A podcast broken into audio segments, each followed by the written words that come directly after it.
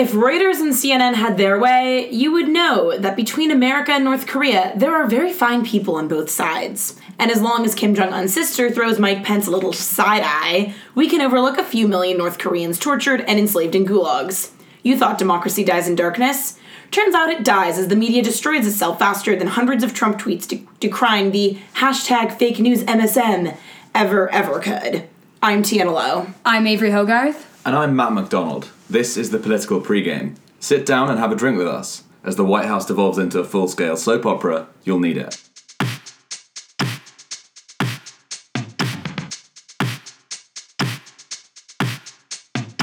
So today we have Matt McDonald as our guest as we unpack a number of stories concerning the role of the media as it covers dysfunctional West Wings, murderous dictatorships, and crimes unearthed in the post Weinstein era. We're drinking a red wine called 19 Crimes as a reminder of North Korea's far more than 19 crimes against humanity. Matt, how about you give us a little bit of background on yourself and what's going on here? Uh, so, my name is Matt McDonald, as you've said. I'm the US editor of The Tab, uh, which is a student news site uh, operating in the UK and the US. I've been living in this country for about two years. As you can tell by my accent, I am from Brooklyn. and yeah, I'm over visiting uh, Los Angeles, so I thought it would be good to drop in and check up on former Tab editor. Yes, uh, full disclosure, I used to be uh, the editor of the Tab USC. I've since then gone full conservative mm-hmm. and departed, but I still uh, I love what the Tab USC has done in terms of providing some sort of competition for the state-sponsored Daily Trojan. You know, it's it's good to fight against the propaganda machines. So. And I am not in journalism whatsoever, so I can't relate. yeah, no. So I, I thought that it would be really interesting to have Matt on because obviously the whole unearthing of the Harvey Weinstein story has been this watershed moment in journalism. But websites like the Tab and these sort of guerrilla or local journalistic websites, they've been covering or trying to cover sexual assault, especially on campus, for years, trying to uncover corruption, these sort of these very orderly power structures these power structures that are deeply entrenched in tradition and centuries. Um, and websites like Tab have been doing this for a while. So I think it's kind of interesting for us as journalists to see how the public is now perceiving discussion of fake news and discussion of the role of the media sort of come to the forefront. Um, have you seen sort of a change in in what the tab is covering or how people are receiving your guys' reporting after everything with the Me Too movement? Not uh well, I suppose in a, in a way we've been you know, I've been involved with the tab since I was a student six years ago, which is an incredibly long time, um, and we've always covered uh, stories about sexual assault and you know and similar crime stories of that nature, and I think now it's the the evolution of that conversation has kind of changed somewhat to when I was a student because when I was a student, crime always seemed like a quite remote thing to the vast majority of people of like your student audience reading you. Um, they think that it's something which like which is shocking, which doesn't really necessarily affect them. Um, and I think in the light of you know the recent allegations that have come to light and uh, the conversations that are taking place uh, around uh, you know sexual assault is an issue, people are realizing like how much closer to home it is than, than they initially thought. Um, it's, it's not like that's having enough, you know, people still read those stories as, as much as they ever did, but I think maybe they realize the importance of them and the significance of them more. Yeah, and I, and I think it's especially interesting when, to, to view this from a political perspective, Trump really was able to gain his base by attacking the media a lot. And now yeah. you see the New York Times and these fairly consistent left wing media outlets become incredibly integral in taking down someone like Harvey Weinstein, who donated millions to the DNC, millions to Hillary Clinton. And not that that's the reason to do it. That should not be why you're supporting the downfall of Harvey Weinstein. It should be because he is a criminal and a predator. But it is, I think it is making people sort of reevaluate the role of the media. And at the same time, there has been this backlash with people saying it's a witch hunt. And I think uh, this White House story sort of exemplifies that. Uh, as you probably know at this point, because it is a special Sunday episode. So, uh, White House staffer Rob Porter, who reported directly to Chief of Staff John Kelly, and was one of the few people who was responsible to um, for giving Trump the news and the polls that he saw about himself. Rob Porter has now been, in my opinion, very credibly accused of domestic violence and uh, and assault with two of his ex-wives. So his first ex-wife, or his first ex-wife, provided photographic evidence of a real bad black eye. His second wife provided evidence of a uh, domestic violence restraining order, and now it looks like there's a third girlfriend who was also involved in politics who reached out to White House counsel uh, McGahn, warning the White House that they have someone who not only is a criminal and an unethical person, but is susceptible to blackmail. That's, I mean, if you're looking at a national security concern, you have someone who's susceptible to blackmail. And furthermore, it's now been determined that when the FBI was doing this back check, background check on him and interviewed both of the ex-wives, they he, Rob Porter does never even had full security clearance, and now it's becoming this continual problem because Jared Kushner doesn't have full security clearance, but he's the president of the of the United States' son-in-law, so it's not as though Trump's going to fire him. And so you have this White House not only teeming with people who lack security clearance, but also have been credibly accused of felonies. Um, and obviously, the response to this has been, for lack of a better term, a shit show. Um, Well, I think that's also like troublesome in maintaining integrity within the administration itself. I mean, Yeah. last week on our podcast we talked about Carter Page and his affiliations with the Trump campaign and uh, the campaign perhaps not vetting candidate or not vetting employees or whoever they may be as much as they should. And here's kind of another example of someone who is a little bit nefarious slipping through the cracks and and being close to the Trump administration who maybe shouldn't have been. Yeah, and, and I'm curious what your guys' opinion is on Trump's tweet from uh, two days ago when he said, so he, he remained previously silent on this. The White House seriously botched their response. John Kelly came out with two different responses within 24 hours. Once he realized the photographs are going to come out, they completely changed direction. Rob Porter resigned. But then Trump waits two days, comes out, and says, People's lives are being shattered and destroyed by a mere allegation. Some are true and some are false. Some are old and some are new. There is no recovery for someone falsely accused. Life and career are gone. Is there no is there no such thing any longer as due process? Matt, I'd like your take on this. I seem to recall a f- slightly before Christmas Trump tweeting about Al Franken uh, and saying Good point. and saying uh, that the picture looks pretty. Da- the picture of Al, Frankenstein looks pretty damning. Uh, what do pictures two, three, four, and five uh, show? Uh, so it's it's strange to see him evolve on this issue, shall we say? Evolve, yeah. Um, I think you know it's part part of that response is obviously down to the, the Rob Porter thing. I think obviously he's perhaps taking into consideration the allegations against Steve Wynn, who's uh, you know long term friend of his and also like a major Republican donor in, in the past. Um, so yeah, I don't know. I think yeah, obviously he's kind of being fairly selective in terms of what he's what he's choosing to attack. Yeah. And I mean, this is someone who promulgated the birther conspiracy with literally no evidence for years. Uh, but I, I- I just think that that Trump, Trump caring about due process. Are we kidding? Well, also, who is Trump to say of all people what's true and what's false? I mean, he is not the legislative body in this instance. And to, to go to your point, Matt, I think it's really telling. And I mean, I talk about it all the time on the podcast, but kind of this blind support of partisanship, regardless of facts, when he's willing to point the fa- the the finger at a Democrat and Al Franken, and not you know be consistent with those that same rhetoric uh, with someone when it's from his own administration or his own party. Right. Um, and so that's that's troublesome in itself.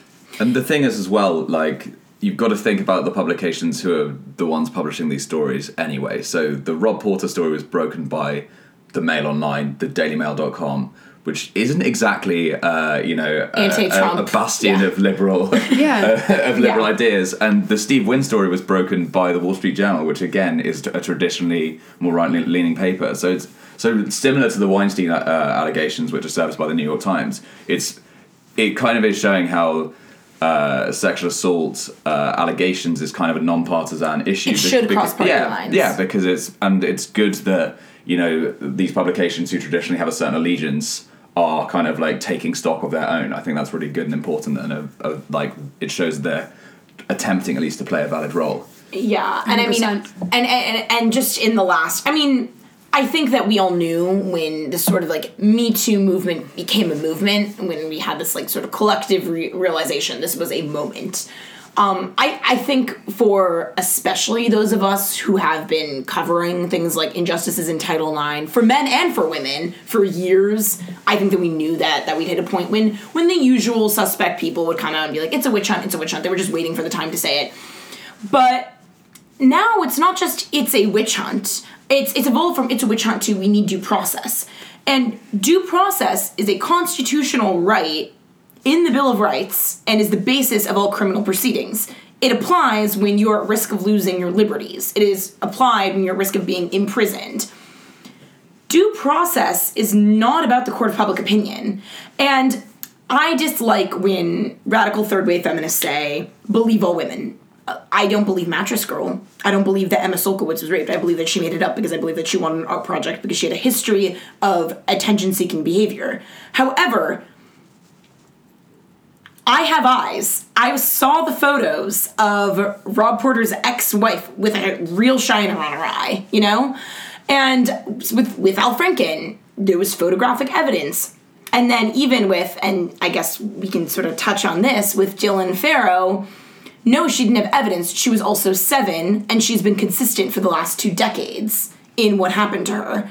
So do you think that the concerns about due process are valid? Do you think that people's lives are being ruined without due process in the court of public opinion? Or is this sort of just an excuse? Is this just the new it's a witch hunt? I seem to recall the first uh, conversation that you and I ever had in person was about uh, the preponderance of evidence in, in Title IX cases. I think you know. Why am I not surprised? yeah, I mean, ti- like, ti- This is at the RNC, of course. Ti- yeah, Title IX isn't a perfect system by any means, and I think the vast majority of people who have first experience with dealing with it either as someone reporting something that's happened to them, or uh, as you know a member of the press looking to get a story around it, um, is aware. However, I do think you've got to look at the reason why. I think you know part of the reason why Title IX law was first enacted is pretty similar to part of the reason why the Me Too movement has evolved in the way it has, and that's because due process doesn't necessarily do enough to get those Yeah. get those stories out there. And you know, if you're Harvey Weinstein and you have you know the infinite resources of your production company. Uh, at your disposal, where you can pay, you know, former Mossad agents to follow around women who who you've Yeah. assaulted, like that's and that's just still kind of basically functioning within the the system as it as it is.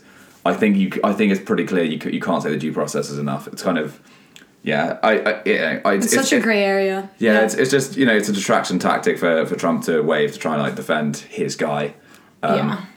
No, and it's also I, I I think there are two things to consider. One, isn't there a huge difference between locking someone out, locking someone up, and I happen to recall Trump wanting to lock a certain person up and publicly chanting "lock her up," you know. Mm-hmm. Yeah, I that so, was. So so so there's and and mind you, I'm obviously if you listen to this, you know I'm very anti-Hillary. But my point being, it's one thing to argue for a criminal case for someone when you're taking away someone's liberties, and it's another to say you shouldn't be in charge of national security secrets. You shouldn't be in charge of creating the art that informs our culture. You shouldn't be in charge of relaying news to the public. You know, like for instance, like with Glenn Thrush, I know that there has apparently been a lot of talk within the New York Times where they're saying, but he didn't commit a crime, it wasn't that bad, he just behaved inappropriately, so we're just moving him to a different post. I mean, I'm not saying I'm not saying that the Times decision to move him to a different post is is wrong definitively because I, I still don't know all the details and it's not the closest like Me Too story I've been following. But it's not like saying I'm gonna fire you from your minimum wage job where you can no longer support your family.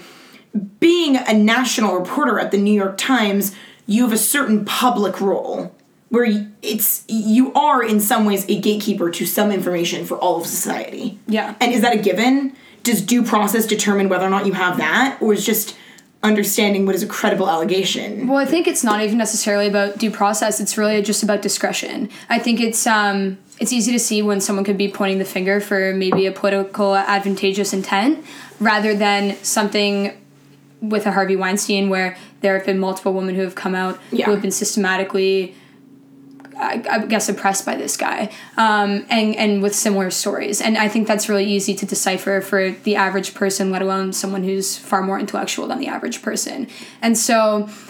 This even goes back to I don't know if you guys remember, but of course I do. I do being I do being a being a lacrosse player. The Duke lacrosse case is two thousand six Oh my. um, when when the team was falsely accused of rape and it ended up in a, an entire court case being opened up against them just by completely a one-off um, i guess report from from the female and no other cir- even circumstantial evidence surrounding it and so that's something that should be easy to tell but that's also where due process comes a little too heavy-handed um, and you know, with due process, it's so hard to even, you know, prosecute these people um, if it's sexual harassment because all of it is circumstantial to an extent. So I think it's really just about, you know, using logical reasoning and understanding, well, this is kind of within the realm of probability that could have happened, or this is most often, you know, or it could be a witch hunt in, in, in certain cases. fundamentally as well, like Trump is a boss. Trump is a boss of an office at the moment. The office is the White House. It's obviously the one of the most significant offices in the country. But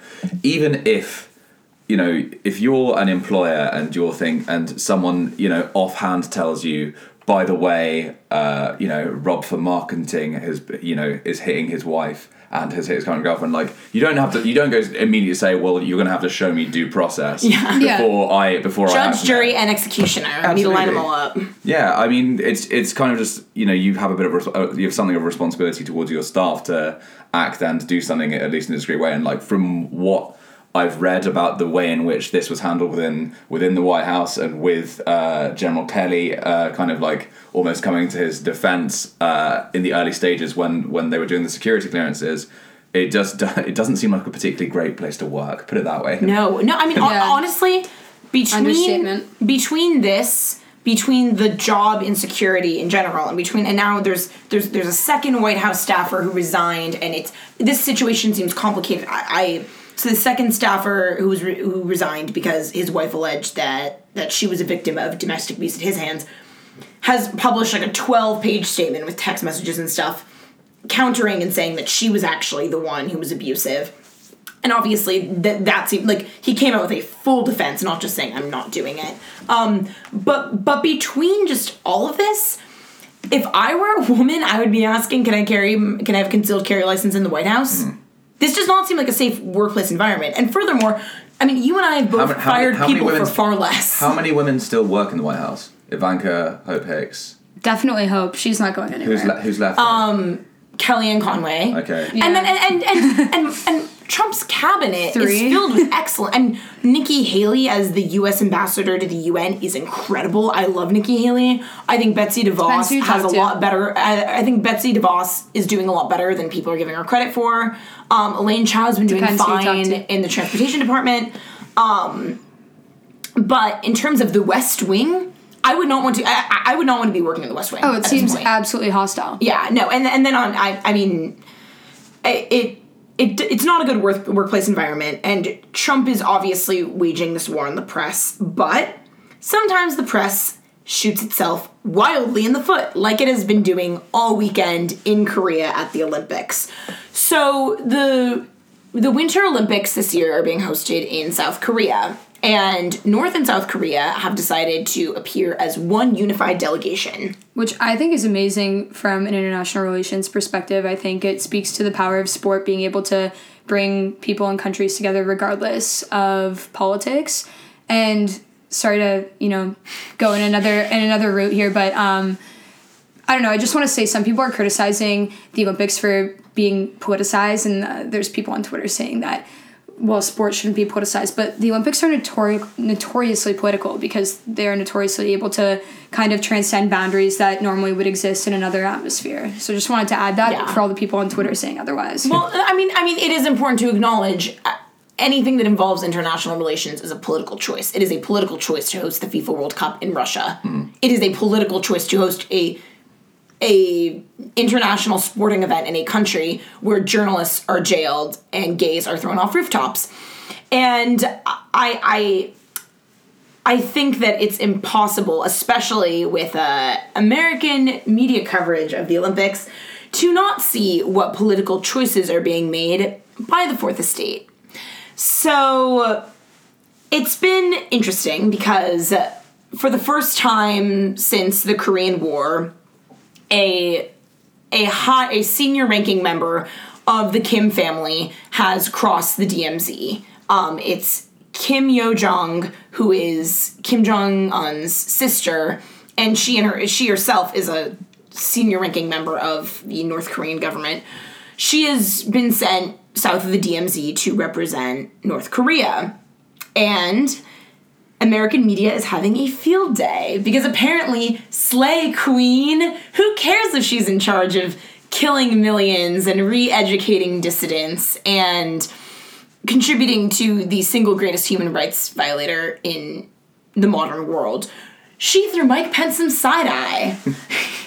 uh, yeah, so some of the headlines that have come out of uh, this uh, these games. I just think it distracts from the greater message, which is kind of unfortunate. And I think you know the kind of stupid side eye stuff that's that's said on Twitter or even by the New York Times of all places. I mean, it's by the media. Yeah, by, the, by the media, it's and by the American media is choosing to frame this narrative this way. And if they if they wanted to kind of spin it in a more positive light than the than the one of her, you know, supporting obviously a very oppressive regime, it should have been spun in in the way that okay, well, this is great. North Korea sent someone to South Korea as a representative. Maybe this is foreshadowing greater cohesion to come. But it was just so much more idiotic than that. No, okay, so the, the headline from CNN is Kim Jong Un's sister is stealing the show at the Winter Olympics. Yeah, and that The just headline completely from- misses the mark. The headline from Reuters is North Korea judged winner of diplomatic gold at Olympics. And who do they cite? They cite one guy who served as South Korea's vice foreign minister five years ago and now teaches at Seoul's Korea University. This is a media choice, and it's really difficult. I think, especially like Matt, I, I I would hope that you would agree with me, as we have been trying to defend the importance of the Fourth Estate and the importance of freedom of the press and the importance of of the media as a check on the government. For the media just to go ahead and suicide bomb their credibility, and this is how I view. it. I view I view it as a suicide bombing of their credibility. Okay. And I, I think I think it's doing so much more damage than anything Trump could ever say. Like when Trump just says fake news, I don't think anyone really listens that much anymore, except for like his base. I wouldn't say it's doing so much more damage than what Trump could ever say because, to be honest, as sad as this is to say, Trump's Twitter account probably has a lot more followers that are American based and are of the voting population than who would pull up a CNN or a New York Times article. That's possible. Um, what I'd say is I think there's a distinction between uh, to be made in terms of how you consider the fourth estate between what jokes that journalists are making on Twitter and like memes and memes whatever that they're screenshotting versus what actually gets published in an article on the website. With regard to the stories you've kind of just raised, I don't think I understand. I don't want to say excitement, but I understand why the media is taking this approach to uh, towards uh, Kim Yo Jong. Right, this is the first uh, time she's been seen in public. I think since her father's funeral, and and then and so this is the first. This is basically her diplomatic introduction to the rest of to the rest of the world.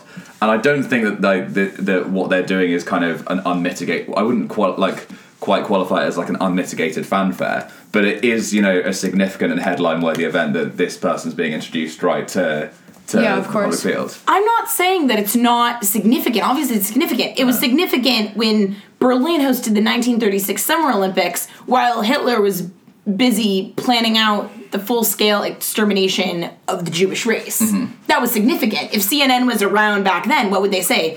Eva Braun steals the show. No, but I understand No, that would be Matt's point. horrific. That would be absolutely horrific. And we all know that we would all vomit in disgust if that occurred back then. Mm-hmm. How is this not the same? I just think the stakes are far different than that from 1936. How are the stakes different? Millions of North Koreans are in gulags, kept as mm-hmm. sex slaves, No, but I- tortured. But I think this can be seen as a positive because I think you kind of, as Matt said, this is kind of her first diplomatic appearance, and as long as you can keep the borders more open than usual and you can keep the conversation more open than usual and by her even just by her engaging with Americans like throw some side eye that's better than like we can't even get in a room with Kim Jong Un or anyone else from North Korea right? So like in in my opinion this can only be used to to benefit in terms of diplomacy and, and everything else in that regard um, I just wish the media kind of spun it in a much more intelligent manner than her stealing the show and some As far stuff. as, jo- as far as jokes on Twitter go, I think Mike Pence can take it. yeah. No, okay, I don't I don't mind the jokes. The jokes are one thing. It's another thing to get CNN and New York Times push notifications, trivial acting like, oh, is the ABC News. North Korea's 200 plus cheerleaders command spotlight at 2018 Winter Olympics with synchronized chants. Do you know why they're synchronized? Because they know that if mm-hmm. any one of them broke out and said, I am being held prisoner in a war state, that they would be killed immediately or they would be tortured. It is historically, in terms of you know the history of the whole thing, it is quite fascinating to look at It's North Korea in, the, in in like the, in, in this kind of close up because you don't really get that the opportunity to do that. So I understand. I don't. Yeah, I can see why you would think it seems like it's a bit fawning over them, but I think you know. It depends. It depends how much they are thinking. How what do our readers already know about North Korea? I imagine most of ABC's uh, viewers ima- like they think they already know North Korea is not a great place to go. So it's about whether they feel the need to necessarily include all of that context. But it, it's okay. But I'd like to point out a word you used. You, Avery, used the word spin. The media doesn't need to spin any of this. What they need to do is they need to present the facts. Mm-hmm. This is a dictatorship that is presenting a militia of quote unquote cheerleaders who have been forced repeatedly to put on public displays. So they're specifically beautiful women that they choose. And they had this at Kim uh, Jong Il-'s funeral. When he died, there were people there who were who were specifically instructed to cry. Beautiful women who their job was to line the streets and cry. So that way when they got photos of the funeral. I don't think that it needs to be spun in any which direction. I think you just need to present the facts. No, I- North Korea has would a history of, of, of training beautiful women to be set up as props to express a specific kind of emotion that benefits a a state a, a, a, a state that is a terrorist regime. But in terms of what you've just described and how you've characterized cheerleaders, how is that that different to say cheerleaders in the NFL? Obviously, they have a choice, but in terms of the function that they are performing, it is exactly what you've just described. Because the point. difference is that they're being paid and they become celebrities and they have Instagram followers and liberty and freedom of expression. They aren't being held I at gunpoint. yeah. You cannot honestly be making this comparison. It's just food for thought. I'm just, u- I'm just, u- I'm just using the way in which you characterize Okay, this th- to, say, this, to okay. say that effectively. Okay, that's, this is like the difference between this is like the difference between me saying, okay, um, Matt, vacuum the floor and I'll give you a hundred dollars versus I have a gun to your head, vacuum the floor. Mm-hmm. Like it, it, it's it, it, force versus reward cannot even be compared. yeah, well, okay, so I understand In, you case, saying in, that in the case media- it wasn't clear, I'd like to go on the record and say I'm not pro North Korea. I don't think any of us are. Um, no, but I think, of course, I think, and, and this has kind of been my problem with the media all along, all along, and what led us to even doing this podcast in the first place is, I do believe that to a certain extent, media, unless it's like a opinion piece, like media should media should present the facts and not kind of try to sway their readers or viewers or whatnot. However, that's not necessarily the reality. Unfortunately, there is no doubt that North Korea is an awful oppressive regime and there needs to be in my opinion significant intervention if that can happen and, and change made however i would like to take the good away from what is happening as a result of the olympics i would like to take away that so although these cheerleaders are from an oppressive regime and are kind of unable to speak out although they are able to go to south korea um, they're still kind of i guess in these chains so to speak i would like to say that them even being able to travel to South Korea is a freedom in and of itself and, and, and is kind of it opens up some leeway there, I guess, with kind of the oppression. And, and I would just like to to hopefully keep that momentum going. in a way, but it's still clear. Even if you're an athlete who gets to travel around to other countries, I imagine it still really sucks to have to do that for North Korea. Oh, Uh, When they had their team in the Rio Soccer Olympics in no the Rio Soccer uh, World Cup in 2014, Yeah.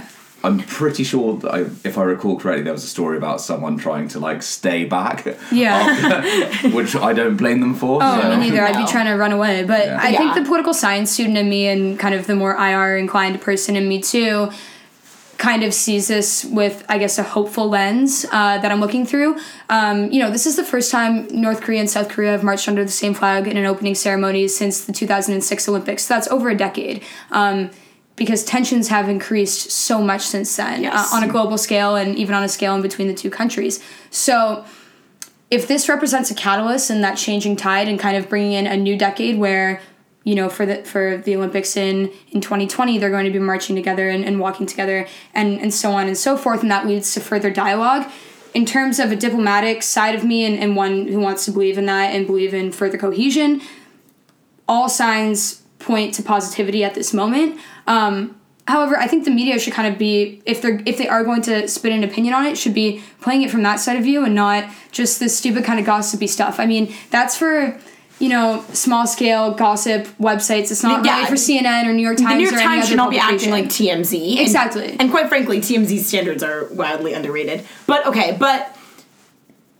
but I think the word that you want to use is framing. Yeah, sure. So I remember in the 2016 Rio Olympics, so it was Lee Unju of South Korea and Hong Unjung of North Korea. There were these two Korean gymnasts opposite sides of the DMZ, and they took a selfie together. And I remember it like made the rounds on Twitter, and everyone found it super heartening, and I found it really heartening as well because it's about these two young girls. They're both teenagers, like what maybe 16 or something, and it doesn't matter what their governments are, they can see the humanity in each other. I don't mind the individualist argument for we are all people who are capable of loving of loving liberty and justice and equal rights for all.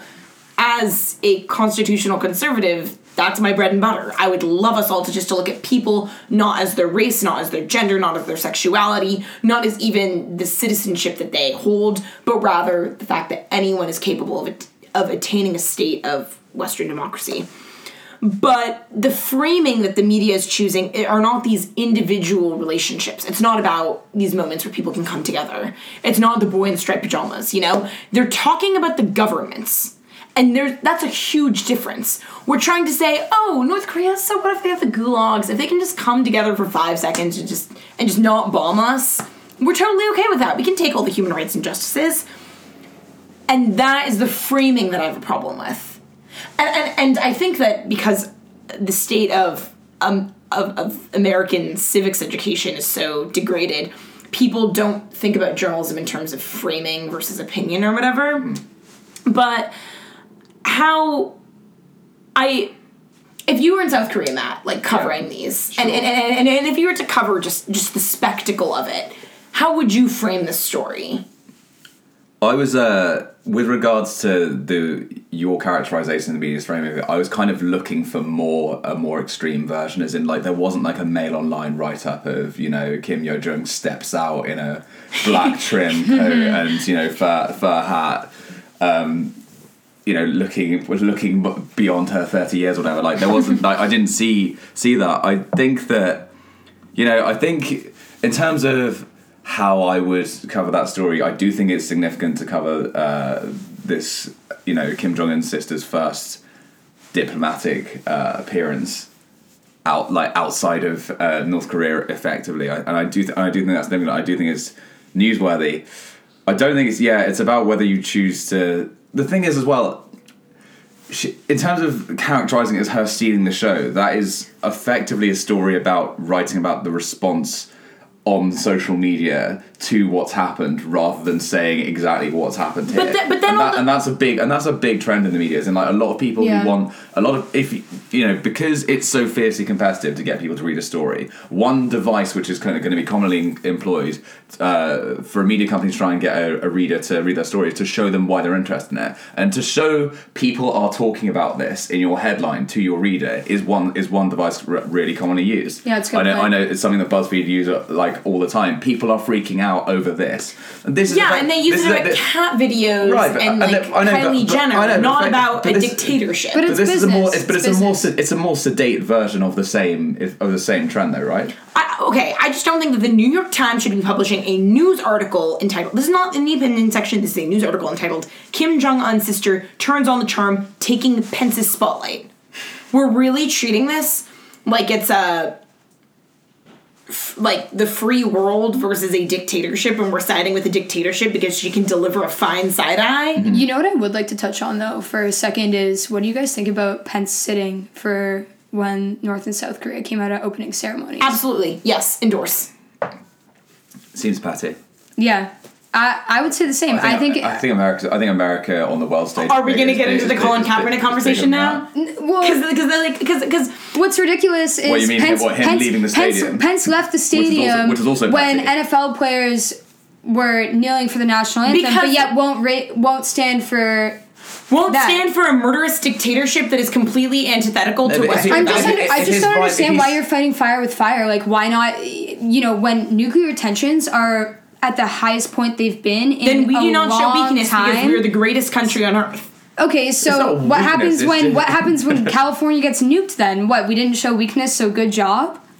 Okay, I, I'm probably. I just think like I'm. be be diplomatic, like, and also it's the Olympics, okay? As like you you said stand- to begin with this segment that that the Olympics are inherently political, and I agree. no, I, I but I agree, but use it as a measure to be able to come together. They're political in the sense that they bring people together, regardless of what kind of BS is going on in terms of policy outside of that. Because look, North and South Korea decided to walk together under the same flag, right? So if anything, the US, and just in terms of wanting to reduce a nuclear bomb threat, stand. Who cares? And I just find it extremely hypocritical that Pence would walk out on an NFL game because players were kneeling, but then we'll go ahead and basically do the same thing in okay, can I explain the difference? All right, so I have been conservative pretty much my entire non-thumb sucking life. you know, like I, I, all four of my grandparents escaped communist regimes. I have always grown up with a strong appreciation for being a part of this country, and I've identified as someone who loves limited government.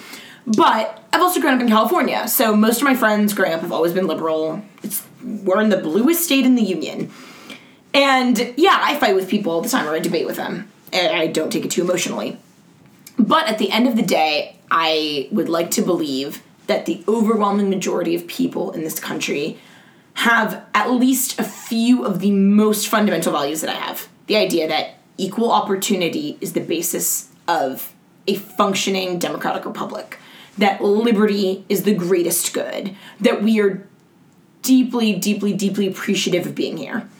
When people kneel for the national anthem, the flag that's supposed to unite us all, the people in this country, and when I think about my grandparents, what they gave up for, for me to have this life, rather than me being a second class citizen in China or in Serbia, I am so deeply appreciative and I feel such a sense of unity with my fellow Americans having to stand up or sit down for another country's flag, one that is committing the gr- most egregious human rights violations on the planet today, is a very different question. If that were, if that were the Nazi flag, would you stand? But it's almost like Doesn't you're saying, but, it, but it's almost like you're saying then that South Korea aren't really being consistent with that vi- with that kind of like vision you've painted of like of like an idyllic Western. No, I mean, I mean, or I mean, whatever. I mean, Yeah. this, So- this is this is not like obviously like I don't have any say in this.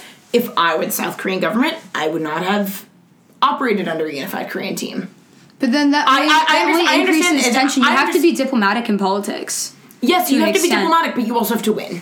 In the end, you have to win. But It's the Game of Thrones. but who Either win, you win but or you who die. wins when no one's willing to get along? Do you think if Mike Pence had stood up like everyone else, that anyone would be talking about this? Yes. No. No, yes. no, they absolute- wouldn't. Of course not. No, it Everyone would have. would be talking no one. It it would have set off no light bulbs in people's heads. No one would have put a second thought about it because that's what people do when you go there. Just like if every like no one. I don't think that they- no one I- makes I a fuss. should have stood no one makes just like no one makes a fuss when everyone stands at an NFL game until all of a sudden this kneeling came into place because it's not out of the ordinary. So it would have set off nothing if Pence stood. Okay, but the difference being that our country, you can be a Democrat, I can be a Republican. and I'm barely Republican. I'm conservative. I'm a constitutional conservative, but we can have different political ideologies and come together because we are operating under the fundamental principles of what is what it means to be an American. It is very different when you're. I would not stand for Russia. I would not stand for a hostile foreign but he's actor that was but- trying to. you're, Look, but you are the- also a journalist, and yeah. he is also the vice president He's of the vice United president. States. he, you he have to be represents all, he represents all of you. yes. So it doesn't matter whether he would do what's necessarily consistent with like what other Republicans would do. It's just like It's representative of gonna- the entire country, especially on an international relations level. Too. exactly. Okay, I, I, I know that we have to wrap this up soon, but I guess okay. So we can go around to circle in our final thoughts. But I guess the final thing I would say is, this is a state that killed Otto Warmbier for no reason. They, I mean, given again uh, to bring it back to our last segment, given all the evidence that we have, it seems very credible that Otto Warmbier, commi- uh, Otto Warmbier committed no crime. He did not steal a poster. He was tortured into a false confession, was begging for his life, and the North Korean state killed him anyway. This is someone who's perfectly happy to kill an innocent American boy. I would not stand for someone that, in a case when you want due process, if you're going to murder someone, that's when you need due process. If you're going to imprison someone, that's when you need due process. And this is a state that has no respect for us. I would not have stood for Russia, someone that does not respect our right to a free and fair election. But I certainly would just hope that a hundred years into the future, when we look back at this moment, were we the people who stood with Hitler and the dashing Eva Braun, or were we the people who stood for the rights of individuals? Yeah, we have we have no idea what happened with Otto Warmbier. You're you're right, and it is doubtless, uh, you know, it's doubtless true that North Korea as a country, you know, is is committing horrifying atrocities. Like we, we we know it's happening, even though we can't show that it's happening because there is no press there. Because because like we have no kind of insight into anything uh, North Korean. Unless that if you're North Dennis Koreans- Rodman. yeah, and, and anything North Korean that North Koreans don't uh, want to show you, but it is you know the Olympics is a time for for diplomacy, and I Yeah. don't and I don't think uh, it's it would be this this is a flashpoint because of what Pence chose to do, and he made a conscious political choice. And while you can, you know, the Olympics can be a place to do that, like when America doesn't didn't send a team to Moscow in 1980, I kind of think that this wouldn't be an issue which people were talking about had he not made that decision. And he, he does he you know his role. I'm not American, but his role is to re- is is to represent all all Americans and and their best in uh, and their best interests. And I'm not. I don't think it's you can really in good faith make the, make the case that that's what he was doing by making what seems to me like quite a petty gesture. Yeah, exactly. All right, well, let's move on. Speaking of being not American, we're talking about Justin Trudeau A coming up lighter next. note. uh, Avery, do you want to do? Do you want to sum this up? What the what, what the woke liberal did this time? Can I get more wine? yes, you yes, of course. All right, so essentially, if you haven't heard it already, I mean, uh, gosh, Justin Trudeau has basically been getting crucified on Twitter and every other platform um, for. It, it's kind of funny because in this day and age, especially um, on social media and in the media in general, it's become kind of behind this very left wing liberal, politically correct movement. Yet he has received so much backlash for this comment. He he essentially corrected a lady who was asking him a question, um, and in her question, she said "for all of mankind," and he stopped her and said. Uh, let me pull up the exact. says- we like to say people kind, not necessarily mankind, more inclusive. So a lot of people are taking this as him just going way over the top for being politically correct, which is kind of I mean, I have to laugh at it because in this day and age and especially amongst the Trump administration and everything else that's gone on in the last year, we have only seen the exact antithesis to this. Yes. Not you're being too politically correct now. It's more so you're being too politically In, the co- incorrect. in this country, we love God, not government. I mean, this this is coming. kind. This is coming from the country in which uh, they just passed legislation that changed the national anthem to Canada um, instead of um, in all. They they basically said in like they they made a phrase in their anthem gender neutral. let's just say, or whatever, all of mankind um, instead of like in all of us or, or something like that. But, anyways, um, I don't really know what to make of this. And it's kind of sent me into a bit of an internal conflict, especially as someone who does like to be extremely inclusive and who is a liberal.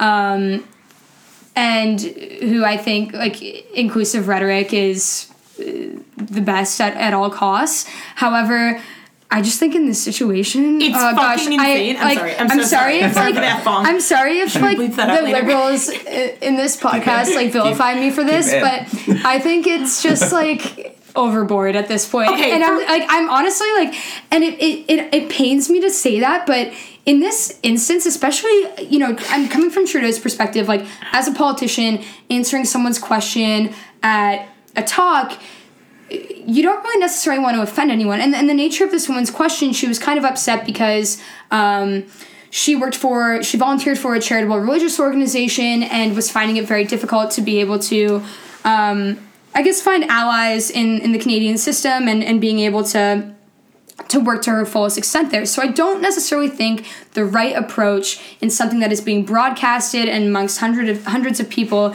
is to just correct her on one to mansplain And- and to- to about cor- being more inclusive. exactly. And and oh gosh, I mean we can have the if it should be mankind or people kind. I mean, myself, I am someone who tries to be very politically correct at all costs and very inclusive at all costs.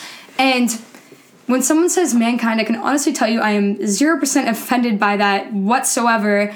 I don't know if this is, I haven't really looked into if this is like a greater movement on the internet, like if people are in fact offended by mankind versus people kind.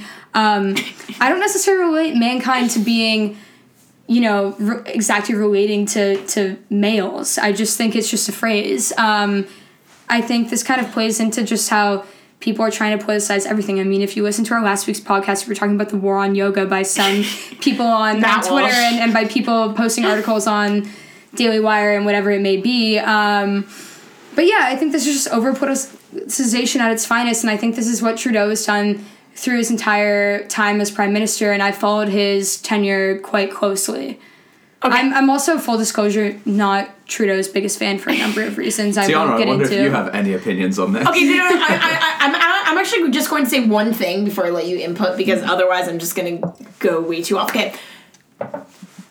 Has so the fact that he said we prefer to say people kind means that he was thinking about this on the spot. This is not like a thing that he thinks about like all the time. It's not like he thinks like, oh, I'm going to consciously use like gender neutral pronouns I've also never heard Because- him say people kind in his life. because people kind isn't a word. It's not a thing. The word is humankind. Humankind is a word. You can use humankind if you'd like. Wait, People- yeah, wait, that's actually such a valid point. It means he's a multiple expletive moron mm-hmm. who was just thinking, how can I virtue signal? While this woman is trying to talk about working for, while a woman But- is trying to talk about working for a charity, how can I try and correct her to make myself sound more woke? But what about What a soy boy. Like- I- oh my god. I- Good grief. Is there a difference between human and people? I don't know if there's No, I don't no, know if there's, no, if there's there's like a movement on the internet through the like super woke community if that's the case. Um Good But yeah, no, that's true. I think like everyone says humankind as well. Uh, I don't know. Matt, your take. Look, Justin Justin Trudeau is one of my top two current North American presidents. Uh, I would say, or president, or, or world leaders, prime ministers, whatever. He's in the top two or three. Um, you know, I like to. I I have a fairly you know diverse section of you know friends and people and family and people I speak to, and I I know that everyone I know like on the right, if I corrected them, would just wince if I did that. I also don't think that twenty five percent of the people on the left I know would also wince if I correct if I like you corrected them to people kind. I don't know. There's just something very uh, you know Michael Scott in The Office about about him him making that kind of like cor- that type of correction Yeah. for the point for you know it's a cheap point to make. It's, yeah, like going back to Mike Pence again. It's kind of just like a politician being a bit petty.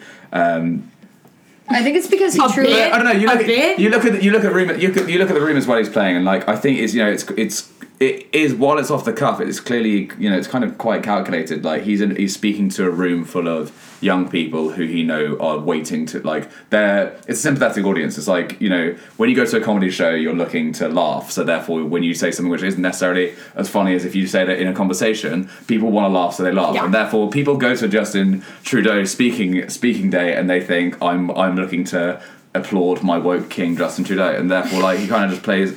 He- He's kind of like playing to the to the crowd a bit. Well, I mean, okay, Justin Trudeau has a history of absolute bullshit. Like when Fidel Castro died, Fidel Castro, another oppressive dictator that no one who has sympathy for democracy or individual rights should have uh, any amicable feelings for. When when Fidel Castro died, Justin Trudeau's statement was Fidel Castro was a larger than life leader who served his people for almost half a century. A legendary revolutionary in order, Mr. Castro made significant improvements to the education and healthcare of his island nation. O.J. Simpson, an impassioned husband who had so many feelings for his beloved wife who unfortunately passed away. A star for USC football. A star, exactly, a star for USC football, you The know? thing, is, the thing is, yeah, but like when someone when someone dies, even if you hate them, you have to say that No! that's the thing. And Oh I my don't, God! and I don't think that anything. Well, This is don't- maybe where I'm I a little bit more Machiavellian I- than the rest I- of you guys. I don't think that anything in that statement about Fidel Castro is necessarily is like objectively untrue, right? Yes, As in, I- I would agree. Is, is if you were to, if you were writing a you know a high school history essay on. Would you like argued for and against? Is Fidel Alexa, alive? what is the life expectancy of people in Cuba after Fidel Castro? no, okay, s- not untrue. No, No, I- but I I'm saying, I I'm saying, like, yeah. is, he, is he a legendary revolutionary? Yes, the Cuban Revolution is a pretty legendary revolution in which he led. in that case, Hitler was also okay. I'm, I'm, No, I, yeah, I I, would know, I agree know, with I Matt, know. like- you know that, like that, but that's, but that's kind of my point. is I'm like- Framing, yeah, framing. Yeah, I would agree with Matt. Like, I don't think it's objectively untrue. However, it is a classic attempt by Trudeau, and and I'm don't get me wrong. I'm saying this as a liberal, as someone who actually really sympathizes and supports a lot of Trudeau's rhetoric in terms of LGBTQ community and inclusiveness and refugees, all that stuff. But I think this is just classic Trudeau trying to just overly politically be politically correct about things or politicize things. It's hard enough to make people like you. Well, the fact and this makes it hard and this makes it, the thing is like you know if you're if you're someone who's like a like either moderate or like slightly on the left or whatever you kind of need to think to like when is the right time to play to your base and when is the right time to to stop yourself from saying something which is going to make people who maybe in the future you could bring into your fold hate you and i think that you know he's got this one wrong No, eh, okay, and, and there is so as the resident conservative here. Okay, so the, the thing about identity politics is that it's so deeply misguided. So on the one hand, Matt, you are a male journalist. I would never say that you're not allowed to report on something that is specific to women. I would never say you're not allowed to report on Planned. On Planned Parenthood, I would never say that Ronan Farrow is not allowed to do incredible journalism as it relates to sexual assault. What I would say is maybe don't correct a woman for her use of gender inclusive terms. And and and you know what? Like I, I'm sure that no one who uses like the like like very far out there pronouns and identifies as like 96 different genders like listen to this podcast. okay, but- I don't think but- that's necessarily true. I would just like to say that. but, but, but, but, okay, but, okay, but here's the thing. If you actually would be offended by someone using the term mankind, I honestly want to hear about it. Because I've never met someone who's actually offended by the use of, like, a a slightly gendered word. oh yeah, well, I mean, English is lucky. We're lucky because we don't have gendered we don't have gendered articles. But if you think about French and Spanish, yeah.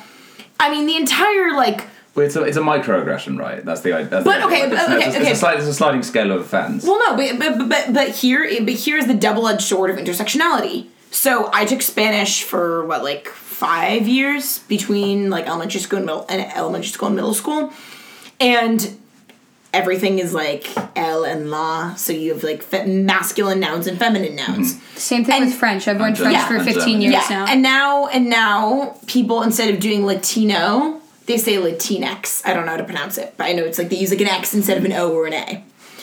Is that not a microaggression against the ethnic identity of people who are Latino or Latina? Didn't it come? Didn't the term Latinx come from within the Latino and Latina community. No, it came from woke Americans who like have vague ties to those communities. I'd like to fact check that. I don't know. I don't, I don't know. I will. I, I, I, we can like look into it, but, but all I'm saying is that when it's so you have this man Justin Trudeau, you have this extremely privileged, historically wealthy. well, I mean, his Like- dad was Pierre Trudeau, the Yeah. highly regarded, the most, Exactly. probably the most high. He's like the JFK of prime ministers in Yeah. Canada. So, so so how much more privilege can you come other than being a good-looking white? Well, he was straight, a substitute high school drama teacher before becoming prime minister. Oh, I'll I'm sure he just there. wanted to have like an edgy phase, whatever. Okay, but but but, but my point is how how much more of an intersectional conundrum can you have than having this extremely privileged white cis hetero like wealthy man Good who also happens to be in charge of you know Canada, correcting Objectively a good country. correcting correcting a woman talking about like volunteering for a charity to tell her that she wasn't being inclusive enough in her word. Well, I mean, for That, that and that to me Yeah. is just that's why why I don't think intersectional politics works. It works to be compassionate. It works to be understanding of people's feelings. It works to be intentionally proactive about recognizing that everyone comes from different backgrounds and not everyone has been afforded the same opportunities. So does that mean you don't? But, but, but just to use it? impale people with this in- intersectional rod of of you're not using people kind, which is not a real word. Well, I would just like to say, I mean, as someone who is working on a political campaign and someone who thinks about, like, uh, I'm a poli sci student, I think about campaign strategy all the time and rhetoric. It's just bad politics. Like, if someone is asking you a question, if I was the elected official or running for elected office, if someone was ever asking me a question at a rally, at a talk, at a speech, or whatever, I would just never correct them. And and I think that's what it comes down to. And and if you were to correct them, to go to Tiana's point, I just think he should have said humankind. Um, I I think that was you definitely on the spot, trying to be political and trying to get you know Trudeau. The thing with him is Winning a in, in. Canada. If I were to ask uh, any American before Trudeau was elected, who's the prime minister of Canada, honestly, hardly anyone would tell me. Some I mean, I've, Steven, I, right? I was born in Canada. I've represented Canada at two World Cups for lacrosse. Um, and so when people find out that I have Canadian citizenship, they always say, "Oh yeah, Trudeau, he's great." Blah blah blah. Because you know, I kind of call him the selfie prime minister, right? He's great. He at, was on the cover of he's the great Rolling at, Stones. He's My great God. at being in the now this politics stuff on Facebook. You know, all of these viral things. Um, because of his rhetoric. And, and don't get me wrong, I think his rhetoric has been very inclusive and whatever, that's great. And he's been really, within his rhetoric, has in a lot of ways been trying to distance himself from the Trump administration. Um, whatever your take may be on that, whatever.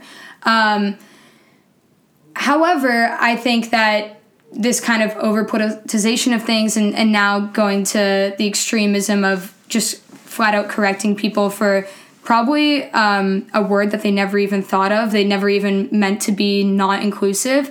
I think is a little far, and I would never advise anyone who I was working for the campaign a campaign for to ever do that. I was gonna say if you were his special advisor and he's just come off stage and he said, "How do you think that went?" What do you say? I would have been like, "What the heck did you just say?" I would have been like, "One, Mostly good. One, The- it's the humankind. bit will go viral. like like so, like people kind i've never heard of that in my life one it's humankind Yeah. um and two You're it just like it just wasn't necessary anyways i would like to say i know we have to wrap this up but um I, I think we killed the wine bottles. So yeah, and and last week I, I think we kind of called this because last week we were talking about the war on yoga. Yeah. We're like, well, what's the war going to be on next? And I think you know now the war is on mankind, Mankind. all of mankind. Yeah. We are we are under siege. Um, I guess I just said we subconsciously because The I think we, because I think here. mankind includes me as a woman. However, Yeah. if you're talking to Trudeau, maybe it only includes men. I don't know. Um, but you know what? Stay tuned for next week. Um, Matt, we're so happy to have had you on the show. Yes, thank you for coming. it's been great. Yeah. I got, I got a free drink out of it, so I can't complain. And um, be sure to follow us on SoundCloud or iTunes, whatever your preferred streaming platform And is. rate us. Give us five stars if you like this content. Honestly, like, give us one star if you feel that way. We just want to hear from you. I mean, you guys are why this podcast keeps going. Um, and so that's why we, we really appreciate um, any follow on SoundCloud, subscription on iTunes, anything in between, because that's really what keeps us going. Um, as always, you can, if you agree with us, disagree with us, have any input, you can um, Contact us. Tiana and I on Twitter at Tiana the First at Avery Hogarth and Matt. What's what's your handle? At Matt JPF McDonald. That's all three of my middle initials. Wait, wait, wait. What's your full name? Matthew James Patrick Fletcher McDonald, but Patrick's a confirmation name. You know what? I feel that though because everyone always gets like crazy about me because I have two middle names. I'm Avery Chase Watson Hogarth. So And fun fact, I have no middle name, just like Stormi Webster, Kylie Jenner's baby. Mm-hmm. No middle name, just Tiana. That's it. Okay, that on that note, me? ending on a bang. All right, see you guys. Have a good week.